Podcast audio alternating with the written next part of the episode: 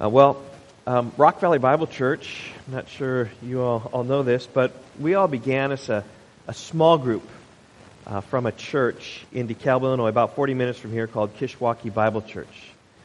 And uh, we met for the first time July 2nd, 1998. So you start doing some calculations, and that's like 24 years ago. It was a Thursday evening, and we met in the basement of a home in Rockford. Sunday mornings, we'd be in DeKalb for Kishwaukee Bible Church. Thursday evenings, though, just like our small groups. We have several small groups tonight. Just here's a, a plug for you to go to attend a small group. That'd be great. Um, small group was we just had a Thursday night small group uh, on Thursday evenings. And, and, what we did when we started up here in Rockford is we were laying the foundation for a church. And then exactly two years later, on Sunday evening, July 2nd, 2000, we rented out a, a church building in the Rockford area and we began to meet, meet publicly in, in, a building. We met Sunday evenings. Um, so Sunday mornings we'd be at our sending church in, in DeKalb, but Sunday evenings we'd gather here in Rockford. And as the numbers grew, I quit my job as an IT professional and moved here to Rockford.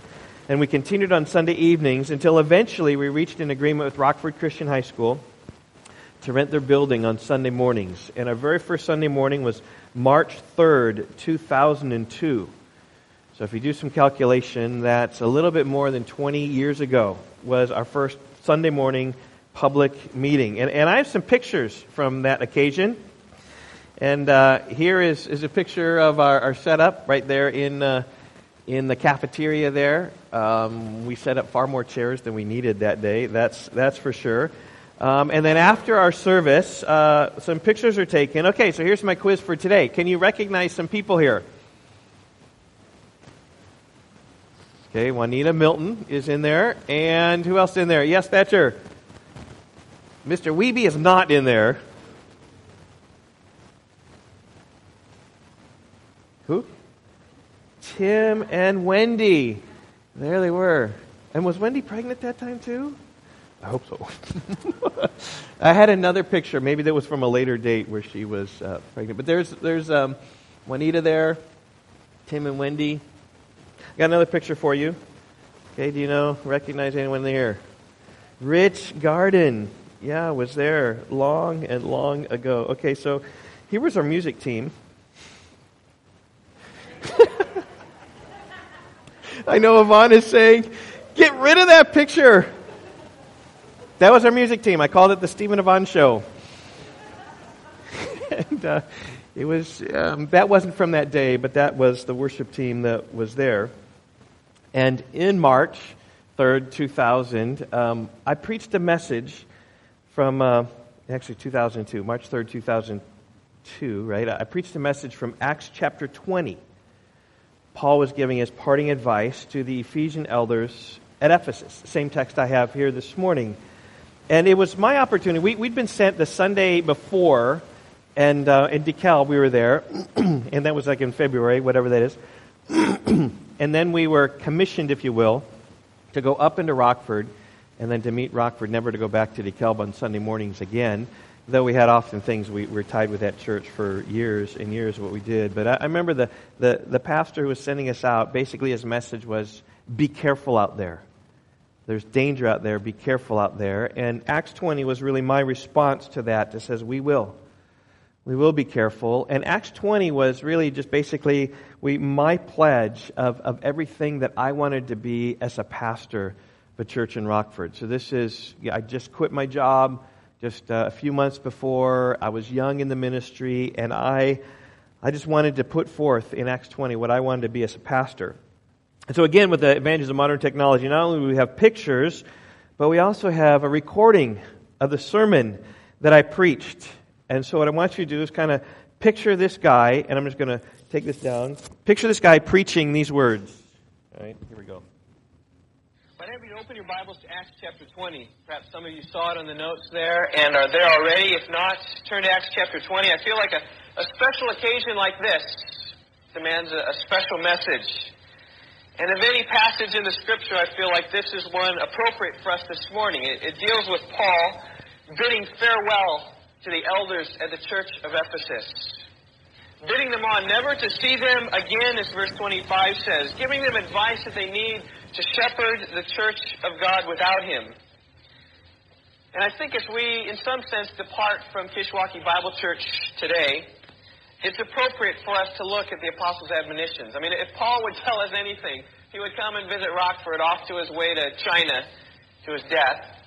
He was persecuted there. What would he tell us? And I think he would tell us what he told the Ephesian elders here in Acts chapter 20. Much of this message I feel is going to be personal and from the heart. It's going to be my heart to your heart. And I want to use Paul's words as a springboard to affirm my desires for you at Rock Valley Bible Church, my desires for myself and my perspective of shepherding the church of God. So you can, the recording there wasn't quite so good, maybe, but uh, that was that was me 20 years ago, coming to this passage to speak about it, and um, now 20 years later, more than 900 Sunday morning sermons later that I have preached, we come back again to this text. And in some ways, for me, it's an opportunity to see how well I lived up to my own hopes and dreams of all that I'd be as a, as a pastor of Rock Valley Bible Church. It's sort of, if you will, a midterm exam.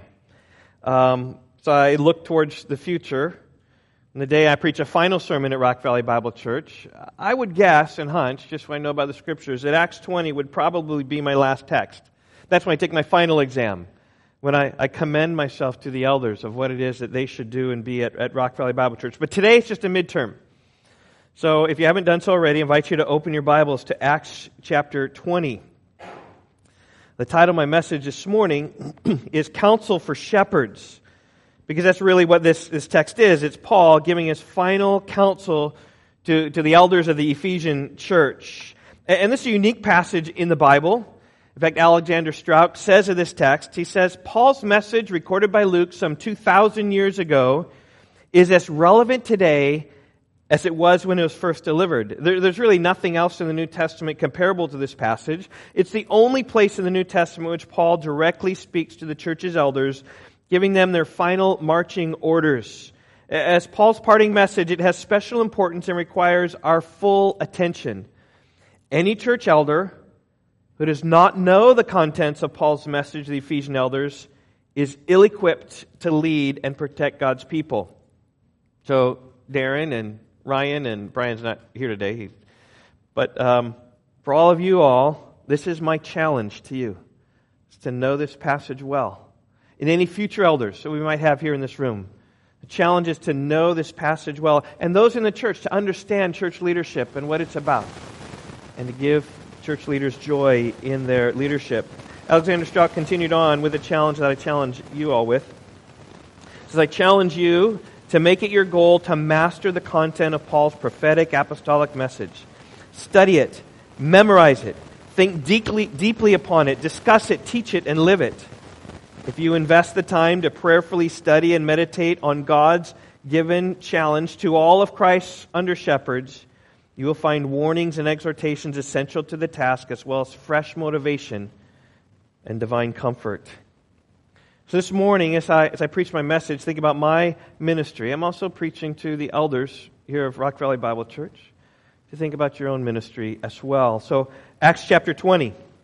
Now, when, when, we, when I preached this passage 20 years ago, we, we sort of just dove right into the passage, but we've been working through the book of Acts, and so we just have some preface here to put it into context.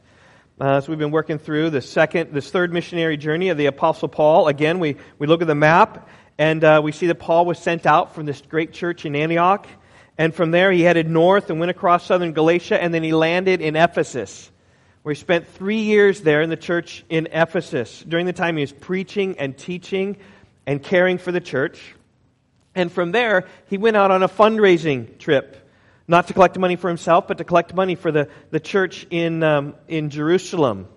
Uh, the church in Jerusalem was poor, and they were struggling. And so Paul went through Macedonia and Achaia, raising money for them. And he began by going north to Troas, and then he crossed over the Aegean Sea and went through, passed through Macedonia, where there are churches like Philippi and a church like Berea. He's visiting churches, encouraging those who were there, collecting funds for those in Jerusalem. He also passed through Achaia, landing at Corinth for some time as well, where he wrote the book of Romans. And his desire was to sail to Jerusalem to get there in time for the Passover. But a, a plot of the Jews uh, he got known, got wind of, was, was stirring there, and so he went by land north. He, he got to Philippi by the time of the Passover, where he celebrated the Feast of Unleavened Bread there. But having done that, then he arrived at Troas. That's last week we looked at where Eutychus fell out of the window and died, and Paul revived him. Well, our text this morning begins in chapter 20 and verse 13. In the, the first four verses, we're going to find Paul just traveling down the coast there. Um, he, he's going to he's to travel on land to Assos, and, and then from there he's going to hit sort of these, these little islands. Um, he, he, travels south down the shore. He hits the, the place of Mytilene, which is on the island of Lesbos. And, and then, then the ship embanks upon, opposite the, the island of Chios. And, and, then he ports at Samos further on south. And finally, then he lands at Miletus, where our text takes place today. In, in verses 13 through 15, right? Here's the travel I just summarized for you. But, but going ahead to the ship, we set sail for Assos, intending to take Paul aboard there. For so he'd arranged, intending himself to go by land. And when he met us at Assos, we took him on board and went to Mytilene. And sailing from there, we came the following day opposite Chios. And the next day we touched at Samos. And the day after that, we went to Miletus. Now, there's nothing really remarkable, anything we know biblical history of, of what took place. And it's probably because it's pretty short. Um, Sir William Ramsay, in his famous commentary, he, he surmised and observed that it was probably just every day. Just one stop was, was in uh, Mytilene, Assos, and one stop was in Mytilene, and the next one opposite Chios, and the next one in Samos, and the next day in Miletus, taking whatever the four or five days it took to, to travel down there. And he says that because the wind dies down in the late afternoon in those places. So you can sail during the day, the wind dies down, and you port. And then the next day, you get up early in the morning, and then you sail until the wind goes, and then it dies down, and then you port. And he landed eventually at Miletus, and Miletus is where our texts are going to take place.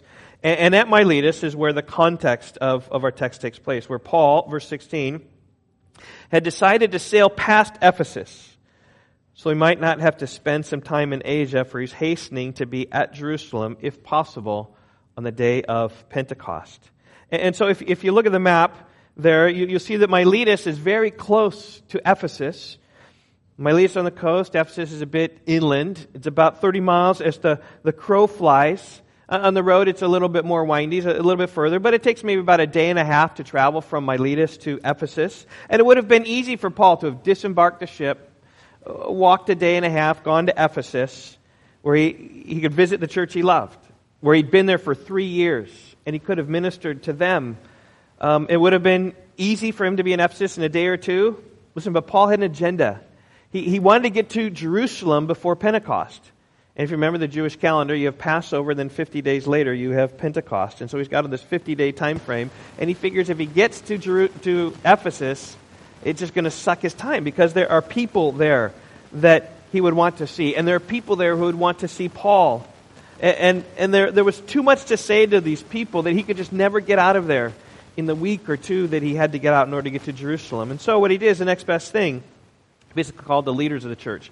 He called the elders of the church at Ephesus. He called them to come and be with him so he could be with them one more time. And this is what we read in verse 17. Now from Miletus he sent to Ephesus and called the elders of the church to come to him. And when they came to him, he said to them, verse 18 and following, and this is his great speech that he, he spoke to them. And, and, and, as we see the elders assembled, what Paul does is he gives them counsel. Counsel to the elders, this church that, that he loved. And, and so, really, I, I want for you to picture the scene. Paul is, is on the beach there, perhaps. Maybe he's inland. Maybe he's 100 yards off the beach or whatever. He sent a messenger up to Ephesus and waited maybe a couple days for him to get there. And then the, the elders at Ephesus packed really quickly and said, Paul wants to see us. Oh, yeah, absolutely, we'll go. We're going to be on a couple day trip. So they packed and they walked down and they met Ephesus. And then Paul speaks to them, probably a small group of people. Not, not nearly as big. I don't know how many elders they had two, four, ten, fifteen, I don't know. But certainly not much more than that. And this is what he said to them He said, You yourselves know how I lived among you the whole time when I set foot in Asia, serving the Lord with all humility and with tears and with trials that happened to me through the plots of the Jews. how I did not shrink from declaring to you anything that was profitable and teaching you in public and house to house, testifying both to Jews and to Greeks of repentance toward God and of faith in our Lord Jesus Christ. And now I'm going to Jerusalem, constrained by the Spirit, not knowing what will happen to me there, except that the Holy Spirit testifies to me in every city that imprisonment and afflictions await me. But I do not account my life of any value, nor as precious to myself, in order that I may finish my course and the ministry that I receive from the Lord Jesus to testify to the gospel of the grace of God. And now, behold, I know that none of you among whom I've gone about proclaiming the kingdom will see my face again. Therefore, I testify to you this day that I am innocent of the blood of all, for I did not shrink from declaring to you the whole counsel of God. Pay careful attention to yourselves and to all the flock in which the Holy Spirit has made you overseers, to care for the church of God, which he obtained with his own blood. For I know that after my departure, fierce wolves will come in among you, not sparing the flock. And even from among your own selves will arise men speaking twisted things to draw away the disciples after them. Therefore, be alert, remembering that for three years I did not cease night or day to admonish everyone with tears. And now I commend you to God and to the word of his grace, which is able to build you up and to give you his inheritance among those who are sanctified. I coveted no one's silver or gold or apparel. You yourselves know how these hands ministered to my needs and to those who were with me. In all things, I have shown you that by working hard in this way, we must help the, weak and remember the words of the Lord Jesus, how he himself said, It is more blessed to give than to receive. And after he said these things, he, he knelt down and he prayed with them all, commending them to God and to the word of his grace. And, and there was much weeping on behalf of all. And they embraced Paul and they, they kissed him, being sorrowful most of all because of the word that he had said that they would not see his face again. And then they accompanied him to the ship, and he took off and sailed. Now, we don't know if this is all that he said. Certainly there was more that just takes three minutes to read what it is that, that Paul said on, on that day. But it was a, a good summary of what he said. It was a tender scene of the, the elders having their, their opportunity to say their final goodbyes as, as they deeply loved the Apostle Paul, and, and Paul deeply loved these elders. You just see there in the, the sobbing and the weeping that they would never see him again after having spent three close years together. This morning, what I want to do is just work my way through Paul's counsel, the shepherds to the church of the church at Ephesus. And this morning, we're only going to get through half the passage because I want to just read it, explain it, understand it, even pull in some of my old sermon and see what, what, what I said then and just see how well I've done in some regards, this midterm exam. So the title of my message this morning is Counsel for Shepherds, Part 1. And we will finish Part 2 next week. And, and my first point is this Paul's ministry. In fact, this is my same point from 20 years ago. If you would like to read my sermon in preparation for next week, you can read it. You can listen to it uh, online there as well. I think it's the oldest uh, audio that we have out there on the internet, but you can find it. But here's Paul's ministry. Uh, before he go to exhort the elders of what it is that they should do in their ministry, Paul first tells them what he did and how he served them how he had this heart of service for them. And it's really, right, uh, really appropriate, right? Parents, you can learn a little lesson. Don't tell your kids to do what you're not doing. You do first, and then you show and model, and you then encourage your children to follow after you. And here we see Paul's heart of service in verse 18. he begins by saying, You yourselves know how I lived among you the whole time from the first day that I set foot in Asia. Verse 18, Paul is speaking about his, his pastoral ministry. He, he wasn't distant but he was right there with the people in Ephesus. And, and, and 20 years ago, this is, this is what I said about uh, this passage here. Pastors of a church shouldn't be untouchable and unreachable and undistant. They should be with people. And that's what Paul said. I was with you. In verse 31, we know that for three years he was with them. And the sense here of verse 18 is really he was with them, helping them, serving them, teaching them. Listen, he wasn't in his ivory tower simply reading and enjoying his Puritans. He wasn't a fly-by-night evangelist who had a few meetings and then left town.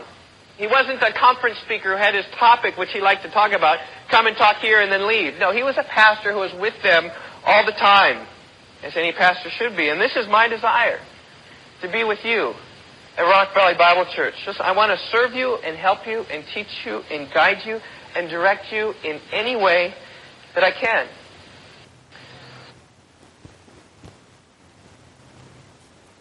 That's what I said 20 years ago. And after 20 years, I guess you can be the judge. How well have I done? My midterm exam. Have I been with you? Have I been in your homes? Is there anyone's homes I've not been in? Janelle, I've not been to your home. Mary, I just met you, not been in your home. I've been in all your homes. Have you been in my home? Who's not been in my home yet? Well, I know a couple ladies over here. You've been in my home. We socialize together. Been at events. Have I gone to your child's games? Have I been with you and loved ones died? Have I called you when you lost your job or had a health scare or had some kind of need? Have I been accessible? Have I returned your phone calls? Have I answered your texts? Responded to your emails? My written notes? Have I hugged you? Have I been with you? Have I loved you? Now, I'm sure that there's some of you who say, yeah, you've done a really good job of that. Some of you said, well, you used to do a good job of that. You're not doing a very good job of that now. And I'm sure there are others who think I've maybe failed in that process. Uh, I just know this is my heart at, at Rock Valley Bible Church, is to be with you. That's what it means to be a pastor, to be a, a, shepherd of the sheep, right, with the sheep. This past week, it's interesting, I, I traveled with a few pastors in the Rockford area to an event in Madison for pastor theologians, is what Jeremy Scott at Memorial Baptist Church in Verona was, was putting on. And there was a, a lunch together, and um, guy gave a talk on uh, on the Gospel of John. It was very helpful. And afterwards, we had lunch and was sitting around the table with some other people involved in ministry, and just kind of went around and shared their stories. And when I mentioned I've been pastoring for the same church for 20 years, kind of their eyes opened the jaws dropped a little bit, and they, they just started asking some questions about what it's like to be at the same church for 20 years. Because that's not the, it's not the pattern of most pastors. It is a, a rare thing. And, and my response, somewhat surprising to me, somewhat not, but I said, you know, I think the key was I've, I've never considered employment at Rock Valley Bible Church to be my job. Like, I, I've not considered that this is a job of what I do. I consider that we are a family and that I've been freed up to be able to love you all and serve you all um, so my phone calls, my visits, my texts, my emails, my contact with you is, is, is like a father to children. It is like a, a family member coming. Um, and, and, when you when you call and visit your child, or when you FaceTime your child, or it's not of obligation; it's of love. And uh, it's the advantage I have of planting a church because I've not been called in from outside. And at that same meeting, a pastor, as soon as I made some kind of comment about that, one, one of the pastors said he he had spent time ministering in Kosovo. and uh, he said a pastor in Kosovo told him this. He says, I don't, and he said with some kind of Slavic accent, I'm not sure, I can't do that, but I don't understand the American pastors. They go from job to job, church to church, ministering to people who will simply pay them for their services. American pastors are mercenaries. That's what he said. People paid to fight a war. People paid to be a professional minister for people. And Eh, but I, the sense I get from Paul's ministry to those in Ephesus is much more of a family than a job. It's what enables a pastor to continue on. And, and Paul continues to describe his ministry in verse 19, where he speaks about serving the Lord with all humility and with tears and trials that happened to me through the plots of the Jews. Three characteristics he brings out about his ministry humility and tears and trials.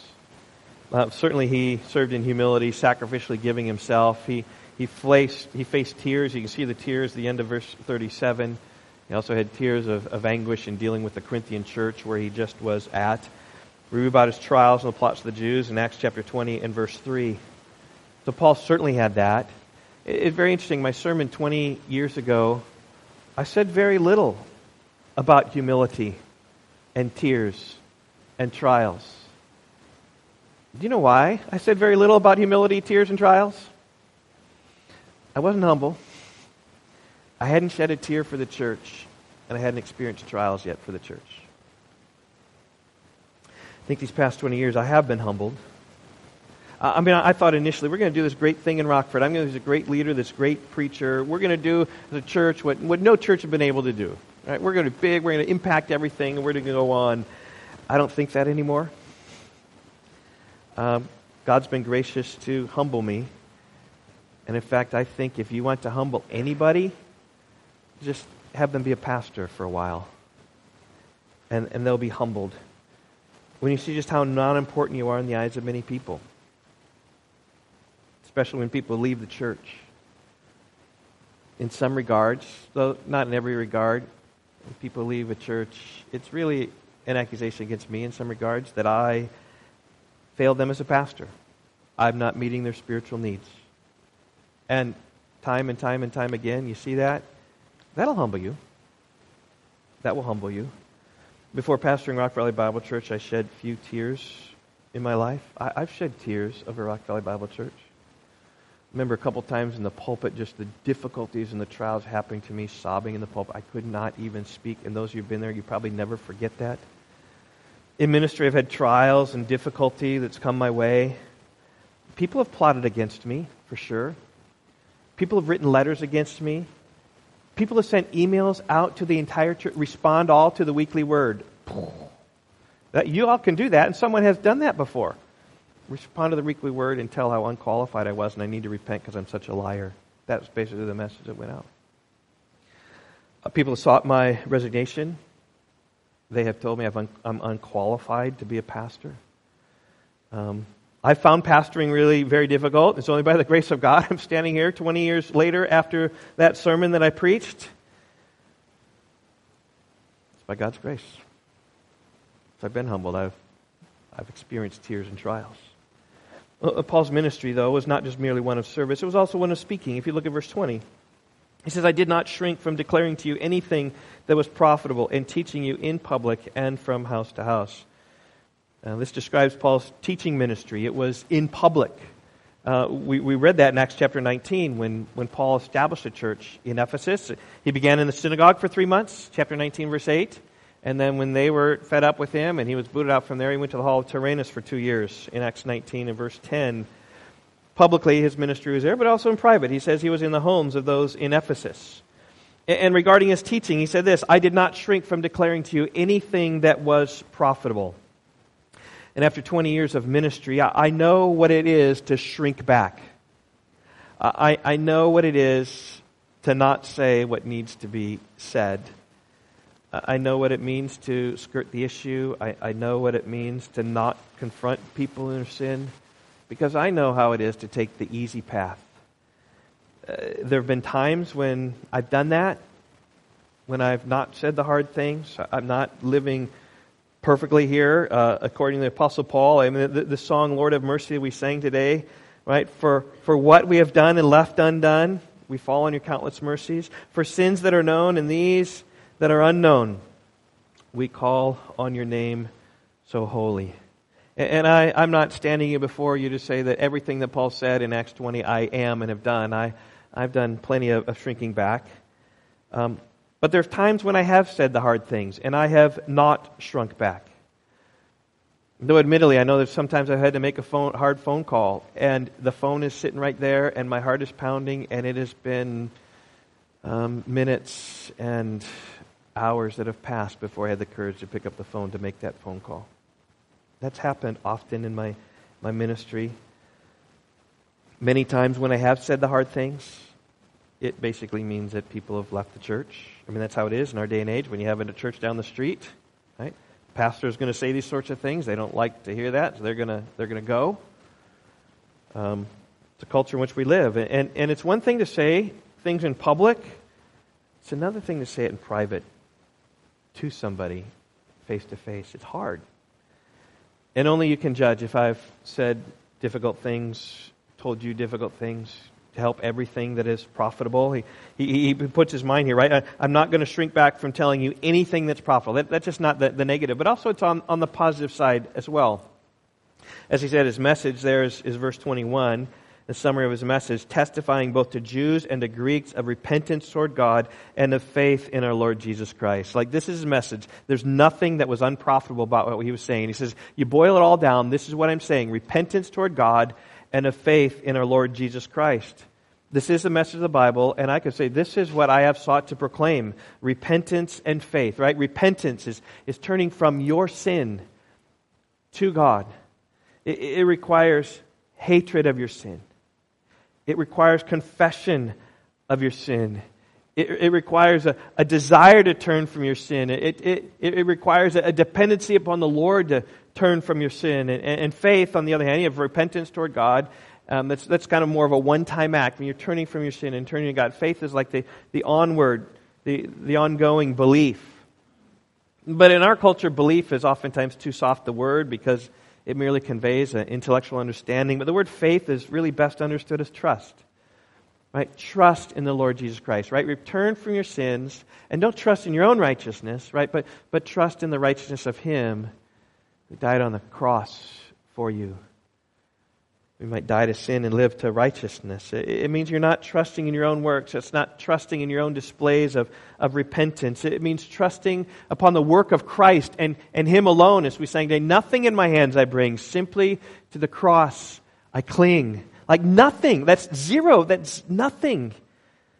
It's our gospel. That is, is our message.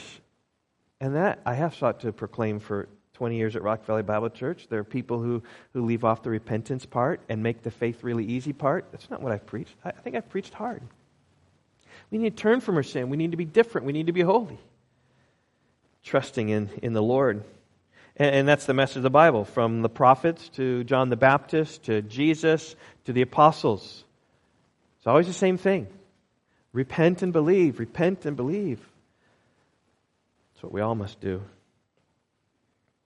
Now, before we move to our next point, uh, one thing I want to point out in verse 20 is this, this mention here about house to house. Verse 20 I did not shrink from declaring to you anything that was profitable, teaching you in public and from house to house. It, seems as if Paul's teaching here in the homes of those uh, in Ephesus were somewhat systematic. Uh, he went house to house to house. Back in those days, you couldn't call people, you couldn't put out a mass email. You had to see them, you had to go house to house. And in my message 20 years ago, I didn't mention anything about going house to house. Uh, we as elders, though, have been really thinking about this in, in recent days. Particularly, we've been thinking about this in terms of church membership. I think most all of you are aware, we've transitioned from an informal membership to a formal membership at Rock Valley Bible Church. And the process really is an opportunity for us to define relationships at, at Rock Valley Bible Church. It's an opportunity for you all to formally say, yes, Rock Valley Bible Church is a church where I'm serving. I am here. I'm signing on the dotted line. This is where I'm, I'm expressing this commitment to the church. And it's an opportunity for us as an elders, right, to see then who it is who says, yes, I want to be shepherded. I want to be cared for. This is where I am as, as a church. And, and the commitments of, of people, of, of you all, is Acts 2.42. They were continually devoting themselves to, and I'm just reading from this piece of paper. There's one in the back. Um, there's a bunch in the back continually devoting themselves to the apostles' teaching, fellowship, breaking of bread, and to prayer. You all have basically said, you've become members, formal members. I'm committing myself to the teaching of the church, to eating with the church, to being fellowshipping with the church, to sharing with the church, and to praying with the church. And um, there's an opportunity also for the elders to like formally define our relationship, what it means to be part of Rock Valley Bible Church. We, the undersigned elders of Rock Valley Bible Church, make the following commitments. We will care for you as one purchased by the blood of Jesus, Acts 20, 28. We will shepherd you willingly, sacrificially, lovingly, and with humility. We remember that we will give an account to the Lord for how we have shepherded you, Hebrews 13, verse 17. And um, certainly there's a lot that happens in terms of shepherding on Sunday mornings. As it comes to small groups, they're shepherding their daily interactions on the phone, email, just communications as well. But we, as elders, have thought more intentionally about house to house. And uh, just in light of membership, we've just kind of said, okay, so, because we would have asked, right, what's going to change if you're members? Well, you know, here's what's going to change. We want, as elders, to have an elder in every home every year. And so we've not done that yet as we've been working through, kind of waiting until I preach Acts 20, where the perfect opportunity to, to bring this is. Um, but what we want to do is, is visit every formal member in a church. Um, and we just want to provide a forum where one on one, a small group, we can just see how things are going with you in your life, how things are going in your spiritual life, um, how, how things are going with you in relationship to the church, concerns, praises, and know how to pray for you and pray with you. So if you're a formal member of the church, expect a call sometime soon from one of the elders as we think this fall of visiting every church. Um, and no, this isn't a time of browbeating, right? We're, we're not coming just to, to, to bang you, right? Confront you in your sin, right? Or to uh, say, oh, you're not living, oh, you need to come to church more. You need to do this for church. It's not it at all. It's more relational.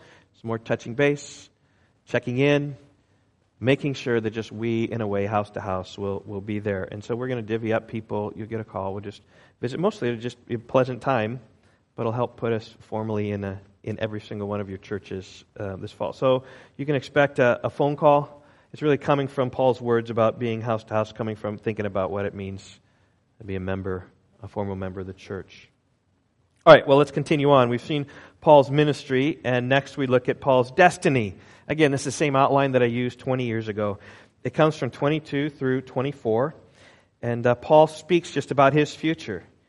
He says, And now behold, I'm going to Jerusalem, constrained by the Spirit, not knowing what will happen to me there, except that the Holy Spirit testifies to me in every city that imprisonment and afflictions await me. But I do not account my life of any value, nor is precious to myself if only I may finish my course and the ministry that I received from the Lord Jesus to testify to the gospel of the grace of God. And from working our way through Paul's missionary journey, we know that his plan was to get to Jerusalem. Acts chapter 19, verse 21. Now, after these events, that was the riot, Paul resolved in the Spirit to pass through Macedonia and Achaia to go to Jerusalem. After I'd been there, he says, I must also go to Rome. And so he's been to these places, right? He was, he was in Ephesus, he went to Macedonia, went to Achaia, and next he wants to go to Jerusalem. And, and indeed, right, he will get to Jerusalem. And we will see that beginning in chapter 20. In fact, the next chapter, in Acts chapter 21, he's going to get to Jerusalem. And, and, and going there, Paul knew some things, but he didn't know some other things. Um, he said in, in verse, um, whatever, 24, 22, he says, not knowing. I'm not sure what's going to happen to me there. But he said then, uh, on the other hand, he says that the Holy Spirit's telling me, testifying to me, that imprisonment is ahead and afflictions are ahead. So he's not for sure exactly what's going to happen, but he's going to jail and difficulties are going to come. We don't know exactly what that is, but that indeed came to pass. Yet he was still willing to go. He still felt compelled to go, even against great warnings. Turn over to chapter 21. We're going to see this warning when we get to this chapter. It's the warning of Agabus. When, when they were staying, it says in verse 10 While we were staying for many days, a prophet named Agabus came down from Judea. And coming to us, he took Paul's belt. It's like taking his belt, right, off his, off his um, waist.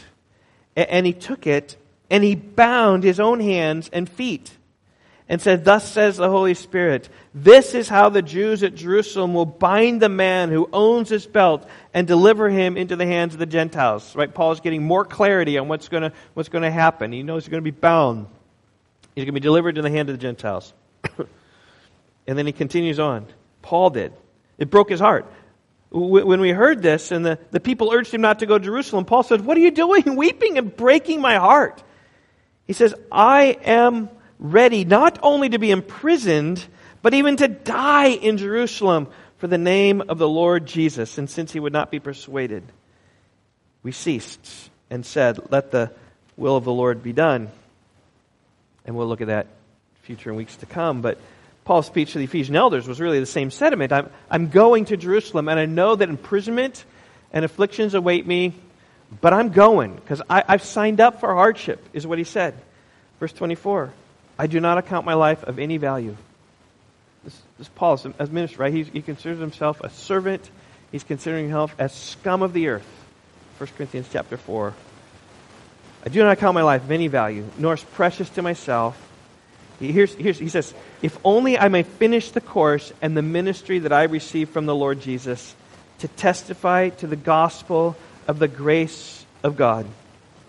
Really, this is a call of, of every elder, call of every pastor, everyone who's given to ministry is, is to give up and to sacrifice and to devote. Now, honestly, I, I can't say in my own integrity that I don't value my life at all. Um, whether I'm willing to die, I don't know. It's one of those things we all we all will face. But this, this is a call of everyone who serves in, in ministry.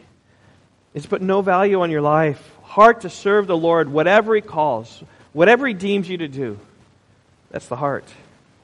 I want to play one last audio clip for you. And it has to do with just even some uh, sacrifices that I made in becoming a pastor. Because there were some sacrifices that, that I made. And here's how I put it 20 years ago I said this Listen, if my life is to be governed by self comfort and self preservation and self promotion, you know what? I would not be living here in Rockford today. I think about Kishwaukee Community Hospital where I left. Things were comfortable. I, I was earning there far more than I ever needed financially. I was working a job I thoroughly enjoyed. Of any company in town, we were one of the most stable companies. I mean, a hospital doesn't very often go out of business, especially when it's the only hospital in town. In terms of my seniority, I was very senior in my job. My job was very secure. My boss liked me. People liked me. The work I did. I lived in my hometown with lots of friends and lots of family. It was a comfortable life. It really was. But our life isn't about comfort. My life isn't about enduring myself. If I wanted to do that, I'd still be in DeKalb. It's not. But God has placed a burden on my heart to know Him and to make Him known, and as Paul said, to accomplish the ministry I received from the Lord Jesus. That is my heart to you. And today, the plan for my life is pastoring Rock Valley Bible Church, and I'm thrilled to be here. And I believe God has exciting things for us in store as we watch Him build His church. It's been really the thrill of my life to see Kishwaukee Bible Church go from our house and 14 people one Sunday morning, Saturday night, to what it is today. And I long to see Rock Valley Bible Church do the same things. Easy things? No. Thrilling things? Yes. But there's nothing I'd rather do than to be here with you all.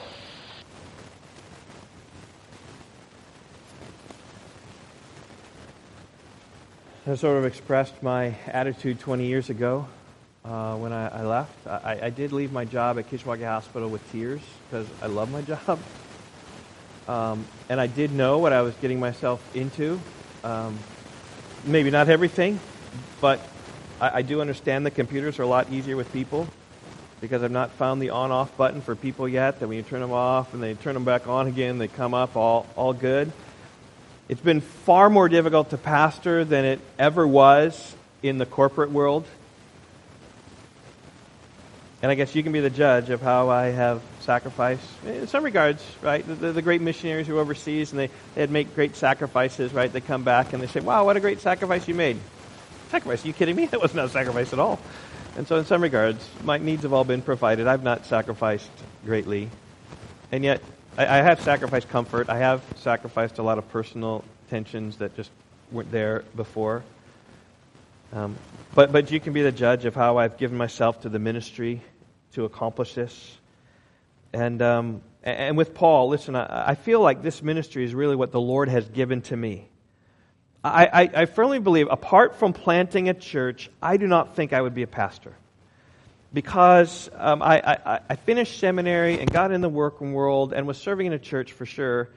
Um, but to take that extra step and to begin to apply to a place and, and uh, candidate at a place and basically say, I want to be your mercenary, um, I, just, I just don't know if I would have done that. Certainly circumstances would have had. But, but I saw sovereign circumstances falling into place, leading me here to be in Rockford. And I remember in the early years, it was, right, if the church doesn't work, like most church plants don't work, like whatever, 75% of church plants don't work. If it didn't work, not a problem. I just go back to IT work. I was ready to do that, willing, but, but I said I'd forever regret if I just stayed in IT and I didn't come and try to be a pastor and seek to see how that goes, I'd forever get Like 20 years from now, if I'd have been in the IT world, I would be asking myself, well, what, what if I would have tried?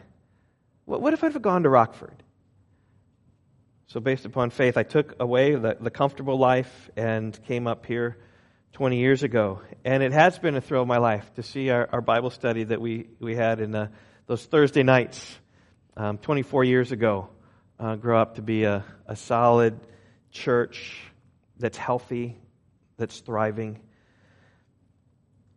And for 20 years, I do believe that I have fulfilled what Paul wanted to fulfill is to testify to the gospel of the grace of God.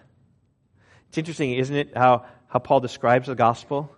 In, in verse 21, he described it as repentance from God and a faith in the Lord Jesus Christ, which is absolutely true. And then here at this point, he describes the gospel as testifying the gospel of the grace of God. And really, when it comes down to it, this is the gospel. It's, it's God's grace entirely to us. And I think I have spent these last 20 years testifying to the gospel of the grace of God. Our, our, church motto, which I've led us in and which we've all embraced, is that we as a church exist to enjoy His grace and to extend His glory. Enjoying His grace, enjoying the gospel, enjoying the benefits that come to us in God. See, it's God's grace that Ephesians 1 chooses us from the foundation of the world. We all were going our way.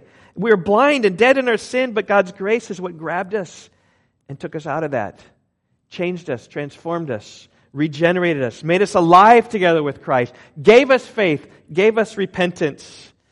And it's God's grace that we will walk with Him forever.